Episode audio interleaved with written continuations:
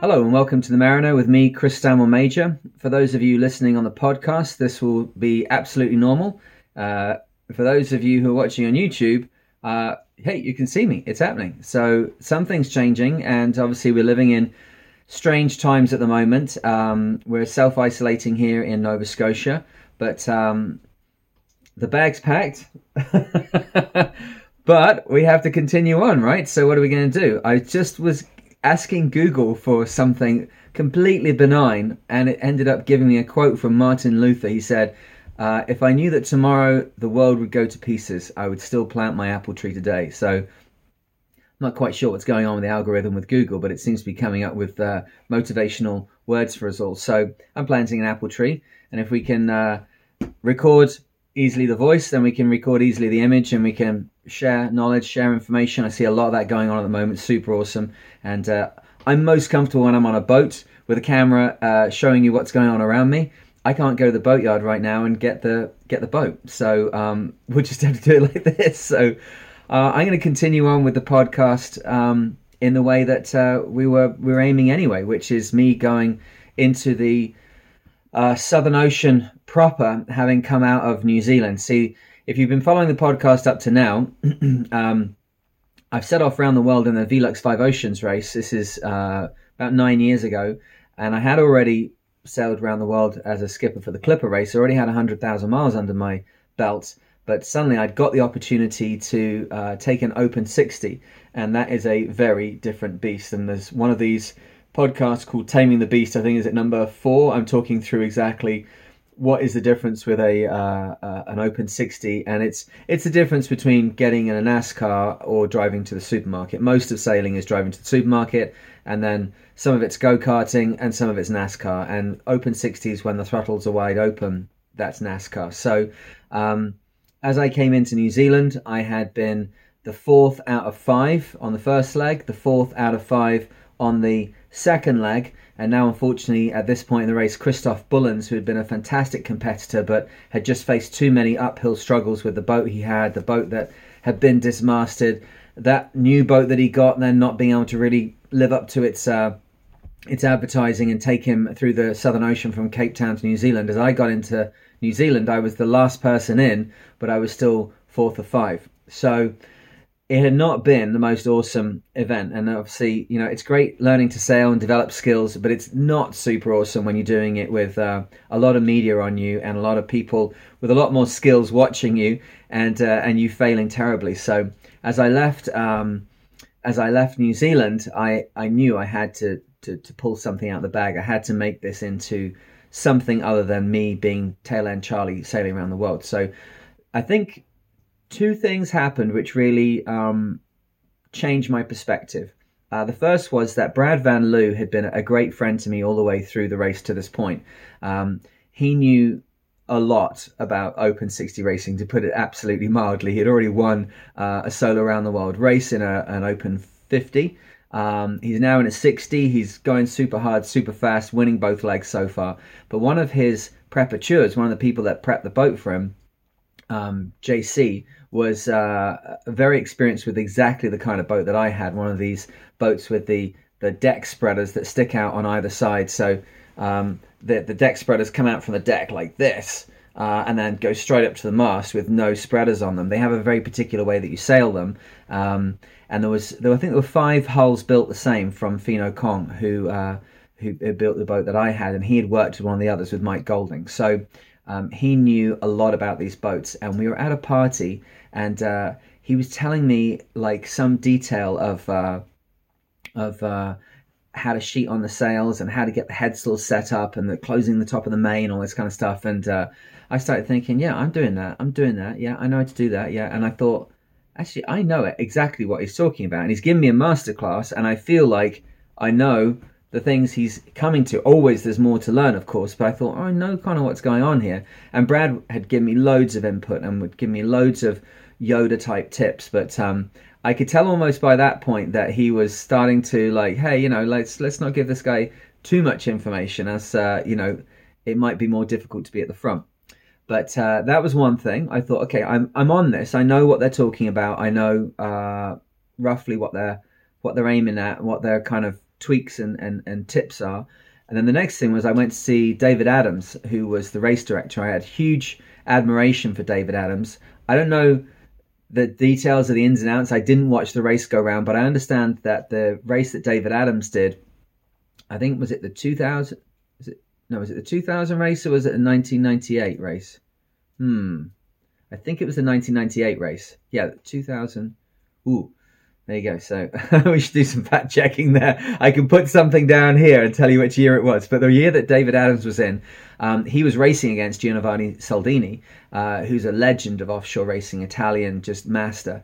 And um, I understand he had a boat which on paper was slower.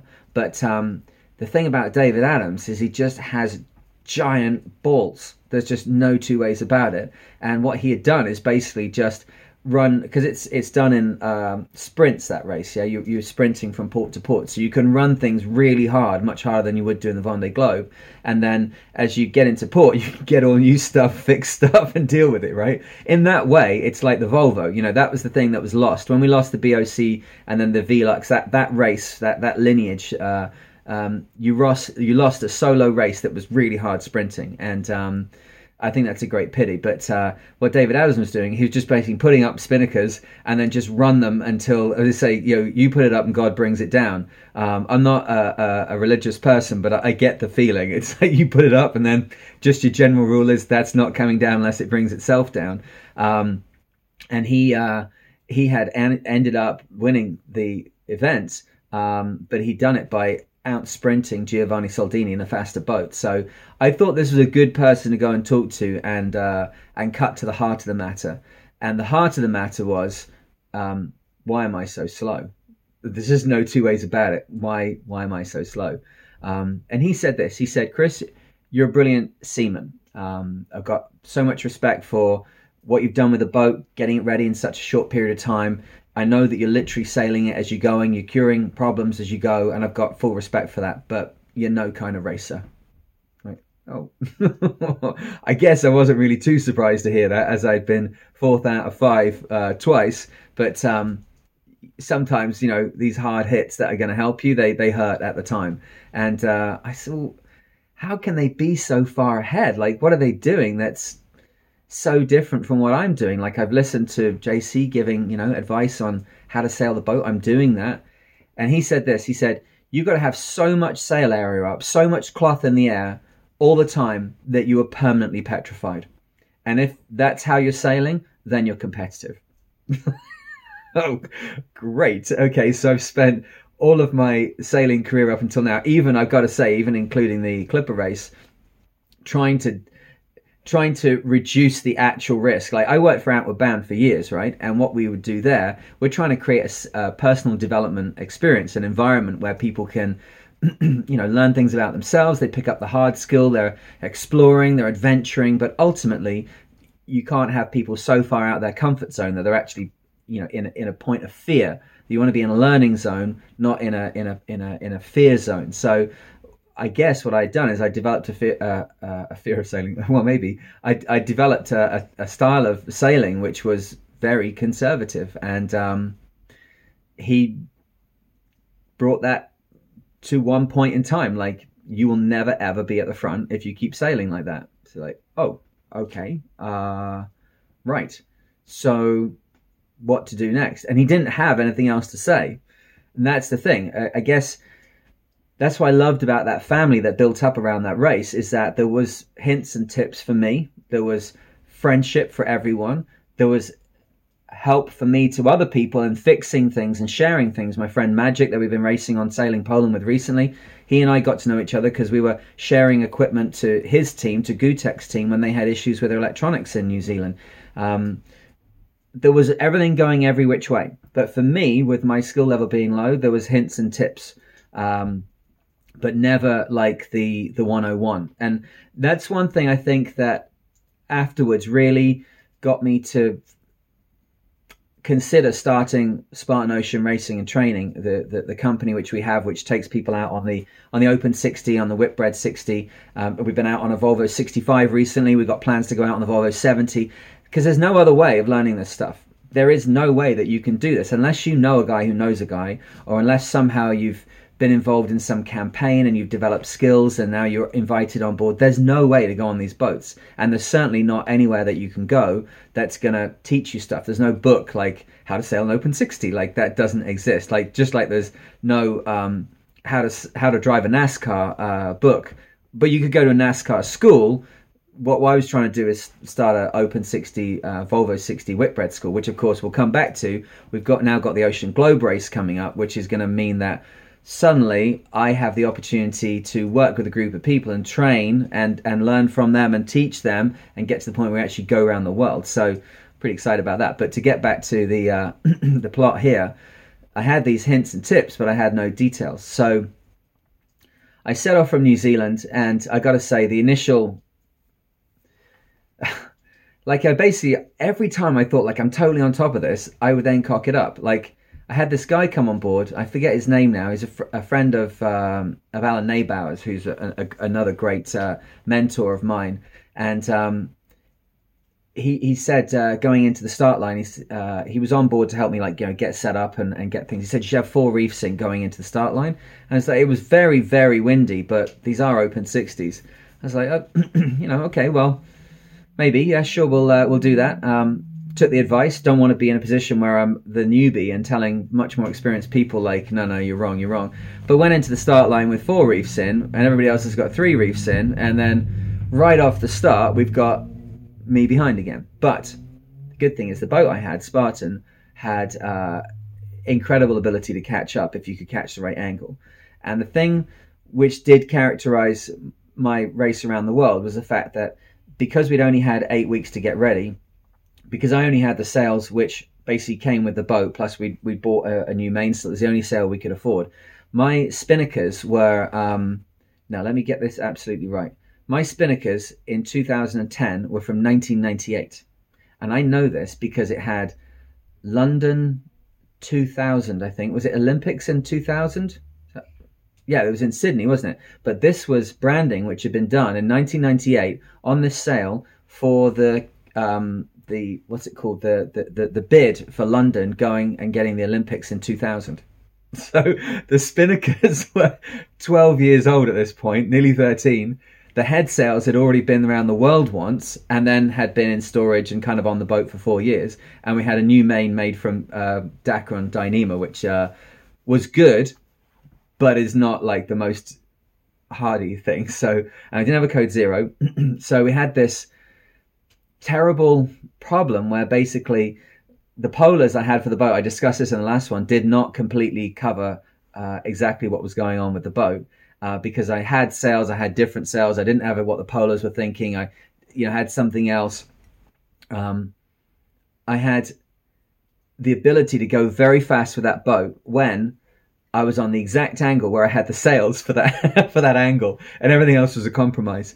And the other thing was that uh, the Raymarine equipment. I was sponsored by Raymarine for this event, and they were just awesome. I have to say, like, oh, I got a I got a text message from someone. Uh, no, it was Instagram. Who um, people have started sending me questions and things now.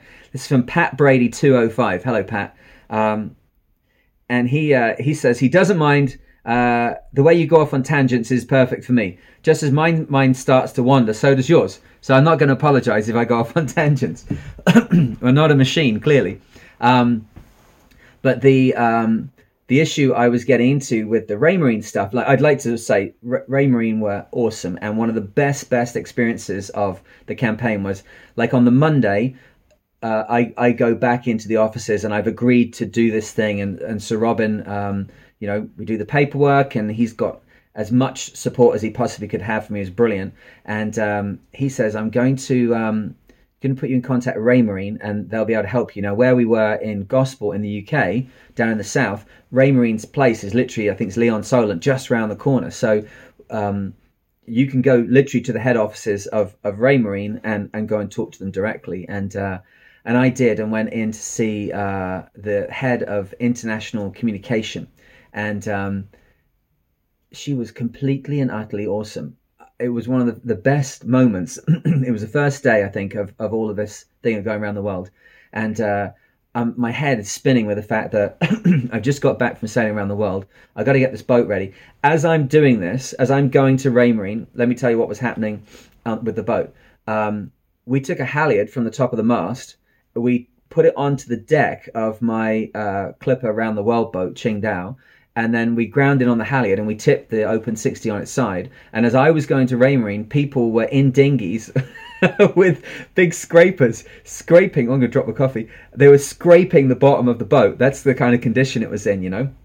So I go down, you know, drive down to to Raymarine, go in, see them. I've got my little, you know, we we'd had a, a um, set of paperwork for um, wanting to get round the world uh, sponsorship, but um, the uh, the fact of the matter was, it wasn't awesome. Now I look back on it, but I've got this little, you know, um, PDF or whatever PowerPoint slides um, paperwork going. Yeah, okay, I'm going to go around the world and uh, doing this thing, doing the Velux Five Oceans race, and uh, the lady, I can't remember her name now. Oh, she was so wonderful again, hey, this is great because this is going to be for those who are listening to the podcast. We'll just have to work it out later on. But for on YouTube, we can just put it down underneath where I'm speaking, right? But um, she said, uh, "Yeah, yeah, okay, I can see where you're going with this. Yeah, I can see that uh, you know the the potential here, and Raymarine would like to support you, and uh, yeah, I think we can do that."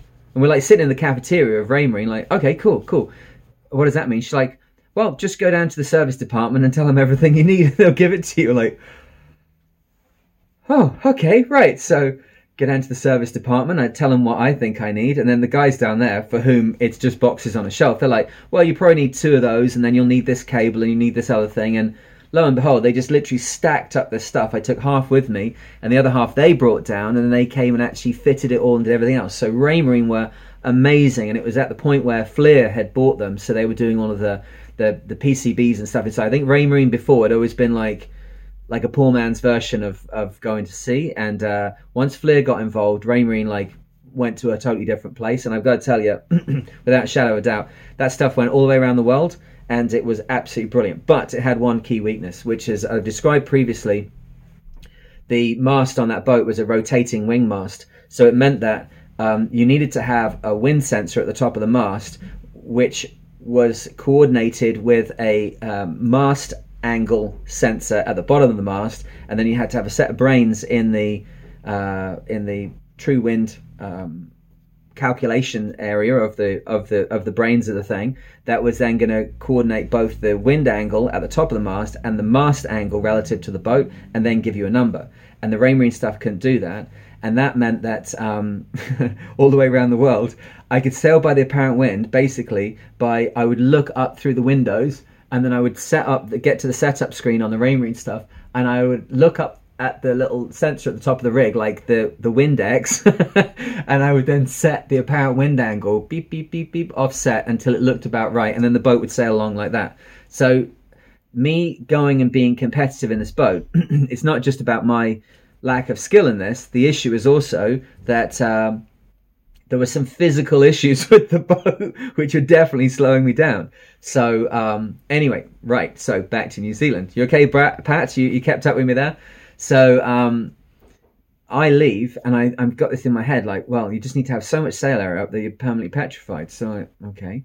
So I'd had a repair done on the trinquet. That's the smaller headsail, like the staysail essentially on the front of the boat, leaving uh, just before I left uh, New Zealand. And lo and behold, god damn it, the first first day literally out this this thing rips so i have to go up the rig which is a big deal on those boats if we haven't talked about this have we? So if you need to go up the mast on an open 60 at sea when you're solo you you have to go up there on your own. Obviously not just shinning up the mast. There's no one to grind you up. I've tried a number of different techniques. I've got two down now that i'm i'm happy with. If it's like an, an emergency like the end of the world emergency or if i'm in port I use a system which I saw um, riggers using in California, actually, I think. Pardon me. And they, um, what they do is they have like two fiddle blocks, so blocks with two two pieces in, top and bottom, and you create like a, a falls, like a gun tackle. So it goes round and round and round and then down to you. What you do is you hoist this all the way up the mast with a halyard, like obviously lash, secured, doubled, everything, up it goes. And then it's got four falls in it, and one of them comes out to you and then the other end is attached to you. So you've got like basically a block and tackle, a pulley system, which is to um, you can pull yourself up the mast. Um, so you can pull, pull, pull. It's very easy. It's four to one. There's a lot of rope involved. It's 400, well, 400 feet of rope, I think it is. Um, but you can pull yourself up and you can go really fast. There's a couple downsides, and I actually learned the downside of it um, not that long ago when I was bringing uh, Falcon back from the UK, and um, I don't think I mentioned this before, but I was in Falmouth and I, I put myself up the rig using this method to do something or other. And it was a really heavy uh, rain. It, it was raining, but it became very heavy when I was up the mast. And I'm pull, pull, pull, totally happy, no problem at all. Got myself to the top of the rig. But remember that this line, I'm, it's got four falls in it, and I'm pulling one of them and shortening everything off. So now we've got it's a hundred foot mast. Now it's 400 feet of line or 300 feet on the deck and me at the top of the mast and 100 feet between me and the deck, right? A lot of rope. Now, directly below the mast is the dagger boards. And having never had the problem, 99 times, it's always been fine. Just chuck the rope down, right? I'm in port, it's not moving around. Well, this time, not so good. I threw it down and not looking, being too casual, it cast a hitch over the dagger board. And as I come to, oh, all done up here, feeling very pro, very happy with myself. I start to ease down and I can't go down because the rope is stuck down below and uh, there's nobody around. It's like 11 o'clock at night, of course it is. And uh, the only people that are out are the Falmouth um, RNLI, the Royal National Lifeboat Institute. And they're like circling, doing some kind of uh, maneuver in the in the Marina Harbour area where we are right now. I was at, uh, is it Challenger Quay? Is it called or Endeavour Challenger Quay? I think it's called and um, I can see them looking up at me, and they and I keep my head touched on. I keep looking like you know I know what I'm doing, and everything's fine. Jesus, how am I going to get out of this one? Like this is this is not good at all. so I'm going to have to disconnect myself from this and then get down the rope somehow. So what I do is uh, I manage to kind of jog and pull enough of the line that goes from me to the deck, which is then the uh, what should have been the the control line that I'm going to let back through the system, I get my, I have a figure of eight with me, not completely stupid. And, uh, is that correct? Or, oh no, I am completely stupid because what I actually did is I created an Italian friction hitch, a Munter hitch, onto a carabiner. So it's a little hitch that you cast onto the uh, the carabiner to give yourself friction in an emergency situation. I managed to get that onto a carabiner, so I'm now attached at the top of the rig and I can't get down, but I do have a carabiner which is attached to this this line which goes from top to bottom. Remember, when the blocks are block and block, when they're chock a block at the top of the mast, it's basically a solid fixing at the top of the mast. And the bottom is under tension, but there's a little bit of slack. Well, the, the bottom is secured and, and stuck, but there is a little bit of slack in the line, enough to operate the, the Italian hitch. So I then uh, transfer my harness connection from my block and tackle clever rigging system and connect onto the carabiner and then let myself down the rig that way. But whew, what you're meant to do is you're meant to use like a Jumaring system, which is Jumars are a kind of um, ascender used primarily in, in caving, as far as I know. And um, they, uh, as a unit that allows you to go up the rope, but then when you put pressure, downwards pressure on it, it locks off on the rope. So you have one attached to your chest and then you have another one which is attached to uh, a unit which is um, a little bit lower down on the on the rope. One's here on your chest; it kind of ends up being right here. The other one's in front of you here, but your feet are attached to this one. So there's two strops that go down. Your feet are in this one. So what you can do is stand on your feet, put your weight on this one, and then slide this one up by your hand, and then sit on your harness that hangs from this one, and then lift your feet up, and this one comes up. So you can very slowly ascend a line. But um, literally, to get up an open 60 rig would take you between 10 and 15 minutes if if you're not getting thrown around too much. With the rig that I had, it doesn't have any spreaders at all, so there's literally nothing to hold on to apart from like being like a koala bear, just like holding on to the rig as you're going up. So to stop you flying off, you have uh, a line which you have pulled up, which is your Jumaring line, which you have secured at the top of the rig. Then you have another halyard, which you've got a quick draw, and you're clipping onto that. And then what I do is I have my my belt. and I don't really have a. I've got all sorts of harnesses. I've always got this on with every time I'm at sea. So we'll go through this later on. But there's all sorts of things in here: torch, um, multi-tool, my my knife, which we'll be talking about later on. There's some interesting things to be chatted about there. Um, but it always has this on, and this is uh, this was originally um, the kind of thing you had on tool ships. This is what I came up with, and this would attach you to the to the rig. Oh, ah, gotta be careful now. Podcast. So I'm showing my belt, which um, is basically a, a, canvas. I think it's a bit more than that, but a, a webbing style belt with a D ring at the front, which um, my uh, a strop is connected to, which is a tether off a life jacket, one of those extendy spin lock clips. And then I've got my, um, uh, it's got a little capsizing uh, square buckle at the front, like a life jacket might have. And then my knife, my multi tool, and my torch on it. So I've always got that on me when I'm on the boat. Um, life jackets, when you're on your own and you're away from the shore, are less important because, of course, um, if you go in the water, no one's going to come back and save you. Um, so you must remain connected to the boat. And in any situation on a boat, you must remain connected to the boat.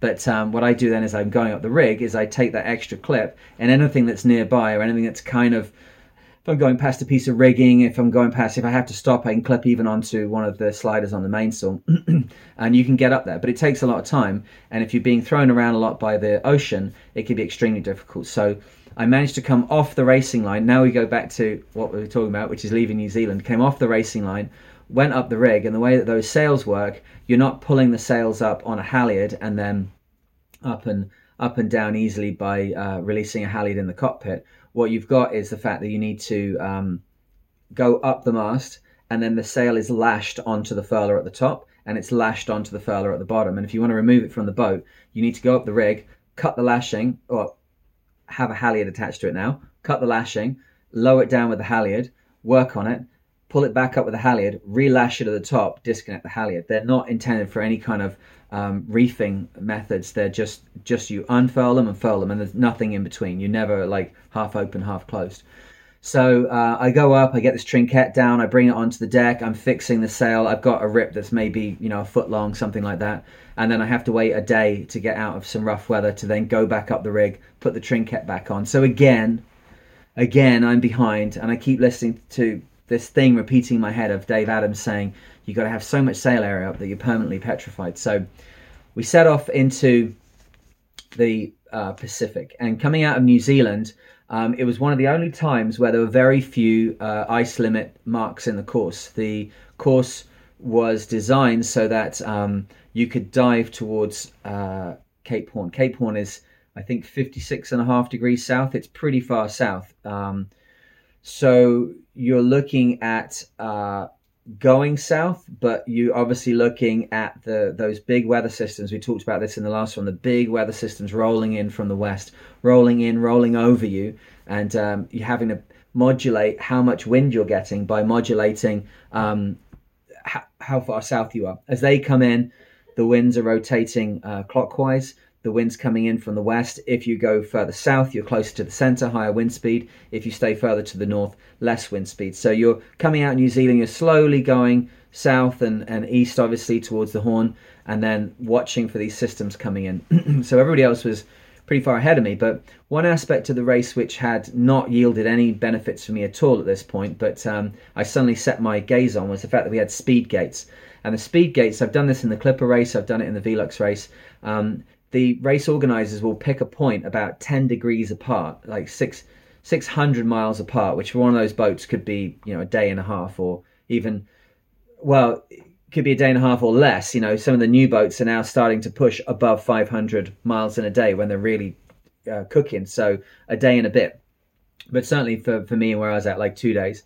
So you pick two lines of longitude, and as you go into that area, they time how long it takes you to get out that area. So even though I was behind, potentially if I was very fast through the gate, I could pick up some points, and those points added up to the overall score. Score. so Brad had been very quick going in there. Uh, Gutek was quick. Derek was quick. Um, and for me going in, I was, you know, a little bit behind, not huge amounts behind, but I was a little behind. It hadn't slowed me massively. The trinquet uh, as I'd been repairing it, I had the Solent up, so it wasn't the, the, end of the world. But I had had to put a few wiggles in my course that the others didn't. But um, as we came towards the speed gate, I realized like here's an opportunity to fly. So I thought, okay, how do you how do you like put up more sail area than you ever think is safe? Well, you just you put it up. That's what you do. You put up way more sail area than you think you should have. And I think in the last one, I talked a little bit about the fact that um, I was still getting to grips with the fact that I didn't know properly how to reef. And I had asked Brad Van Liew a few times about this, like, you know, what am I doing wrong? Because I would end up like zooming along and uh, then suddenly the boat would like wipe out basically the autopilot would lose control um, the boat would end up on its side with the main you know still pretty hard on not necessarily crash tacked or crash jibe but just where the sails it sh- where it should have been like reaching it's now on its side blowing dead down when with all the sails in tight and leaning way over on its side um, and i'd said you know is do i need to reef and he's like no no the problem's not reefing so like, okay, thanks, Yoda. Uh, so what's the problem? He's like, well, maybe it's something else. like, okay, useful. So uh, what is it? And one time when he'd had a couple beers, he said it's something electronic. I was like, oh, okay, so it must be the autopilot. So what I twigged very quickly was that you could have a huge amount of sail area up, but if that autopilot, the corridor that the autopilot goes down is something you can set, you've got the gain, which is how much rudder it's going to put on to um, to correct, but you also have the the width of the avenue that it allow it to sail down. So will it allow it three degrees off course? Will it allow it five degrees off course? Seven, ten? If you allow it to be ten degree wide avenue, well then you're going to use a lot less power because it's going to be slowly making its way down this avenue, putting on helm when it needs to, but it's kind of just going in the right direction. the problem is when you have got a really powerful boat at speed and you've got spinnakers up, whatever, they're very, very susceptible to apparent wind angle changes and acceleration changes. And if you have um, uh, the, the autopilot too far off course, it will wipe out. So on this leg, at some point around now, I realized like, oh, I got to get the autopilot. I got to really tighten down the avenue so it's only like the little lanes away, so that it goes down. So it's only three degrees wide.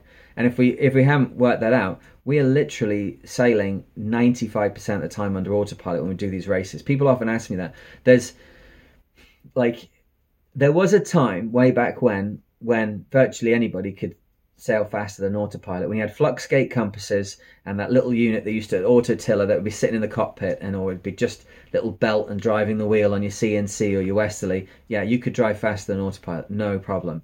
Uh, that's 20 years ago.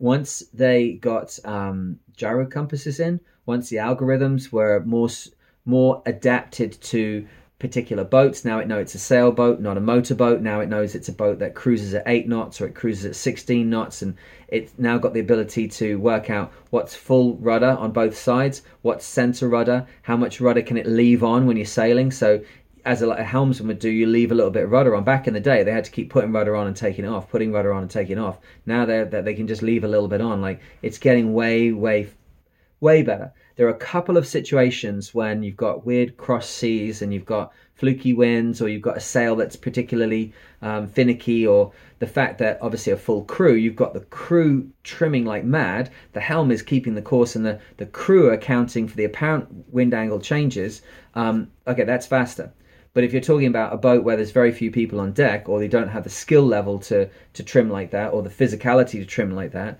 um, you cannot drive faster.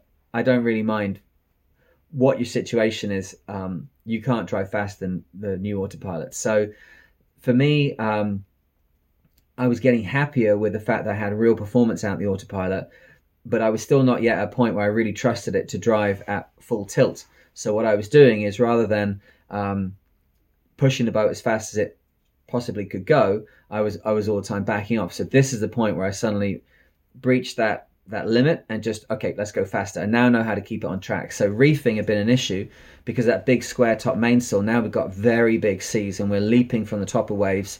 You know you you coming off the top of the wave and very regularly the front half of the boat is out the water. Very regularly two-thirds of the boat is out the water. And then it plunges its nose in and you have to find that balance between where it's going to just drive into the next wave and then just pitch pole up onto its end. Not pitch pole all the way over, but certainly pitch, shall we say, up and then slam back down and go again. So as we came to this gate, this this line between two longitudes, or this this this expanse between two longitudes, where we had to go as fast as we could, I thought, sod it, here we go. So the Code Five had been a great friend. It was a good um, angle for it, and I just let it rip. And uh, and I was going good. I was going really good, and I, it was whether my time was going to beat Brad Van Liew's, who at that point was has holding the points for going through the, the gate fastest. Um, whether it was I was going to be second or whether I was going to be first, it was going that good.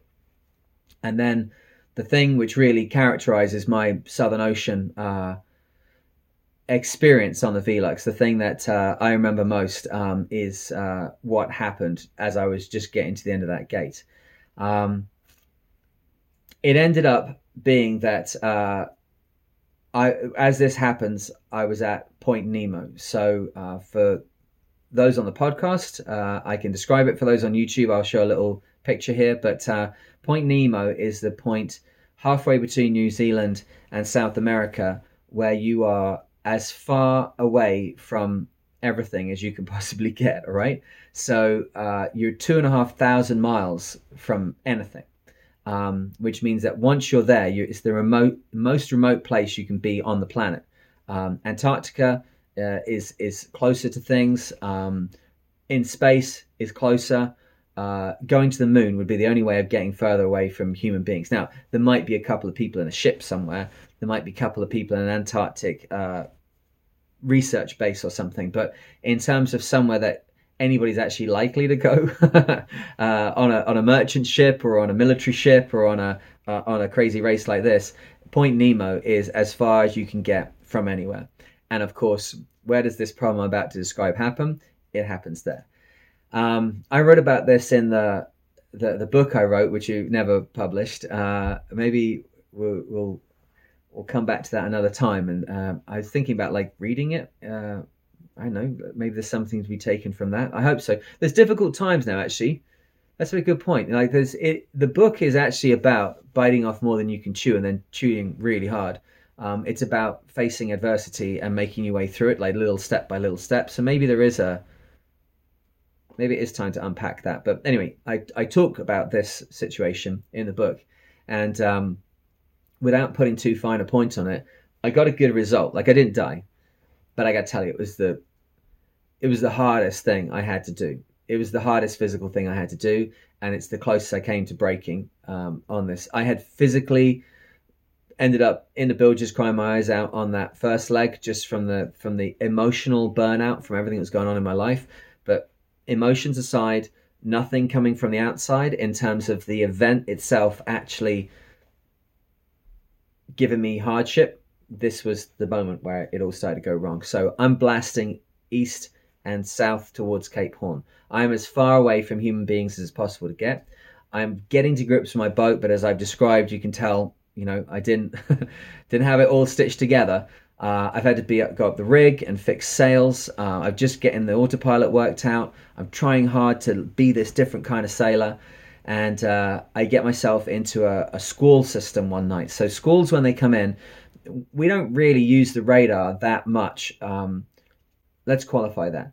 The radar is very, very useful in low visibility conditions where um, it is difficult for you to perceive what's going on with your eyes around you. And certainly, if you're in an area where there's like unlit rocks or breakwaters or smaller vessels that may not be lit properly, radar's your thing. But if you're in the Southern Ocean and you're uh, the only thing you're possibly going to see is another commercial ship, the fact that the likelihood of them not having lights on is almost zero. So uh, the radar comes on um, for a different usage, which is the fact that you can see uh, squalls. So your microwave at home and a radar are basically the same piece of equipment.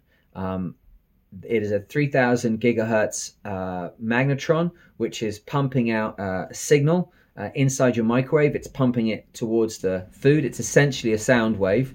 Um, it's vibrating the molecules of the water in your food and it's heating it up. Uh, the radar is pumping it out into the space around you and looking for a return signal so you can perceive far off um, solid items. But what it does, it, it works very good at picking up water. It, it, it is blocked by it vibrates water molecules. So if you're on a, in an aircraft, your weather radar would be a, a X band 3000 gigahertz radar, which is the same as I've got on the boat. What big ships will have is they'll have an S band radar, which is a higher frequency, which then does not get disrupted by water droplets. So they can see into squalls and they can see through fog and fog banks and and, and moisture laden environments and they can see ships. But then they use their x-band radar as well and they can see the weather see the ship they overlay the two over them. But for us you know if a ship's in a in a in a rain squall we can't see it. We just see the rain squall. But I can see the squall. So what you do is you turn on your radar, and then you can start to see like what's around you, where it is, is there pockets where it may not be, is there how long is it going to last, that kind of thing. So I'm in the squall system. The boat's doing 20, 25 knots.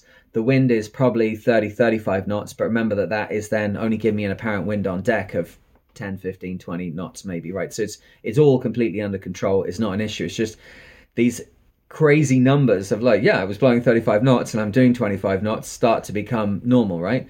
Um, but then it started to pump up, and I've got like, I think I had first reef in at this point, first reef and Solent, and I'm charging full ballast, full keel canted, a dagger board down probably, um, howling through the night, um, enjoying the ride.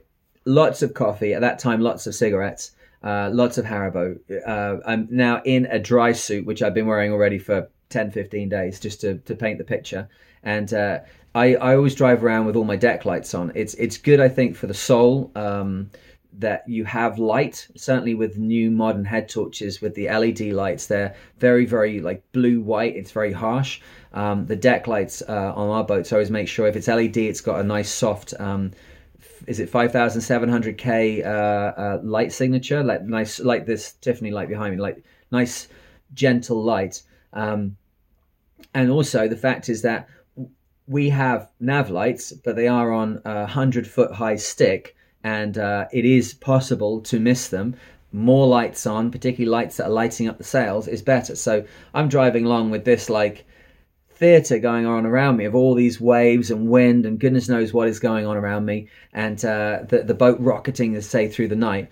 That the wind starts building starts building starts building. We're getting through towards dawn and i look at the radar and i look at and see the squall like it's it's a lot thicker it's a lot heavier there's obviously a lot more moisture and where you've got moisture precipitating out of, um, of from a gaseous state you've got a release of energy so you can guess not that it's a firm fact, but you can guess if there's a lot more rain in the back of a squall, it's possible that the back wall of the squall is a lot stronger. And it has been my experience with squalls that um, they often will ramp up towards the end of the squall, the end of it passing over you or you passing through it, whichever kind of boat you've got, whatever kind of speed you're capable of. For open 60s, we're driving out the front of stuff. So I'm driving into the back of the squall. And um, I see okay it's getting stronger and stronger. And then like the wind the true wind speeds at like 40 42 I'm like I gotta put another reef in. This is insane. Like the boat's now touching 29 20 29.5 30 knots.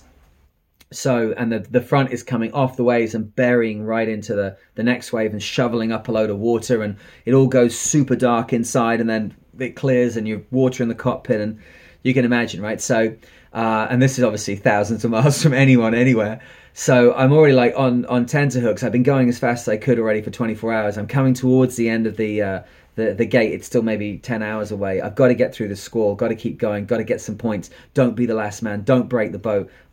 And what happens is I start putting this reef in, and the the sail or you reef with these boats like any boat. First of all, you have to do is you've got to release the halyard you've got well, you've got to release the main sheet, you've got to release the vang. You know, this is not 101, but you've got to get a number of things going. But you you get the main sail starting to come down, the main halyard starting to release. You're starting to collect the front of the sail. You're starting to get the the the tack strop reset for the whichever reef I was going then to second reef. Starting to get the halyard tension, but when you're on your own, you can just focus on the front of the sail you must leave the back of the sail completely loose because if you start to put tension in there before the tack's set, then you're going to start creating a, a loose three point parachute. And what it's going to do is it start to look for for bits that it can break to try and re- release pressure and it's going to start breaking off the sliders so the front first everything loose front comes down get that tension in bear in mind i'm running away from the wind i've got a rotating wing mast the wind's behind me the sail is like pretty much wrapped onto the onto the leeward rigging on the starboard side, I think it was. And I'm pulling the sail down. I'm jumping up